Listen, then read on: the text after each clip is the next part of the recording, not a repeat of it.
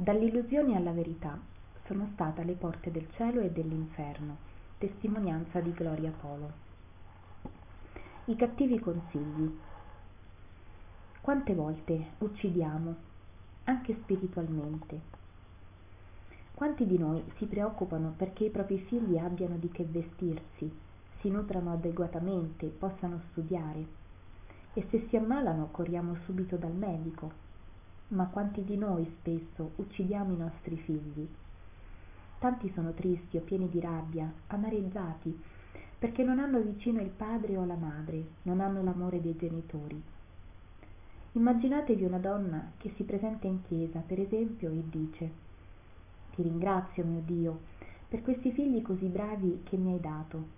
Sono tanto buoni, ma tanto buoni, che da quando il padre mi lasciò lo odiano e amano solo me. Sapete cosa ha fatto questa madre? Ha ucciso i suoi figli spiritualmente. Perché odiare è uccidere. Quante volte avveleniamo i nostri figli?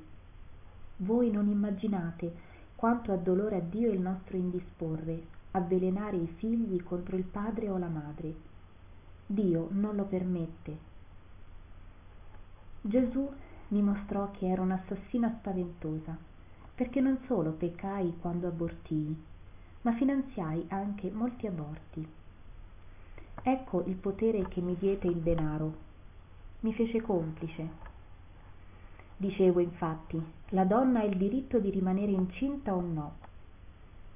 Guardai il libro della mia vita e quanto mi addolorò vedere quello che feci anni dopo, quando ormai ero adulta. Quando abbiamo il veleno dentro di noi, non sappiamo dare ad altri nulla di buono e tutti coloro che si avvicinano a noi vengono rovinati. Alcune ragazzine, tre mie cugine e la fidanzata di un mio cugino, frequentavano molto la mia casa.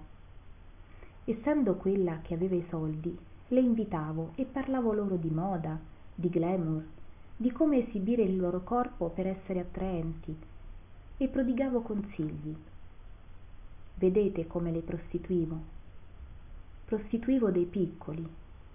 Questo fu un altro peccato orribile dopo l'aborto. Le prostituivo perché davo loro questi consigli. Non siate sciocche ragazze, non date retta alle vostre madri, che vi parlano di castità e di verginità. È roba passata di moda. Parlano della Bibbia che è vecchia di duemila anni. E poi questi preti che non vogliono aggiornarsi vi parlano di quello che dice il Papa, ma il Papa è anche lui fuori moda. Figuratevi il veleno che trasmisi a quelle ragazzine. Dicevo loro che potevano disporre del proprio corpo, soltanto dovevano fare attenzione per non avere gravidanze e insegnai con quale metodo. La fidanzata di mio cugino, che aveva 14 anni, arrivò un giorno al mio ambulatorio piangendo molto. Mi disse Gloria, sono una bambina, sono una bambina e sono incinta.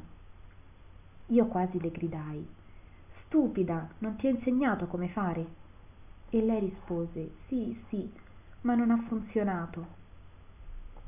Sapete cosa Dio voleva da me in quel momento? Che io appoggiassi quella ragazza perché non cadesse nell'abisso, non abortisse.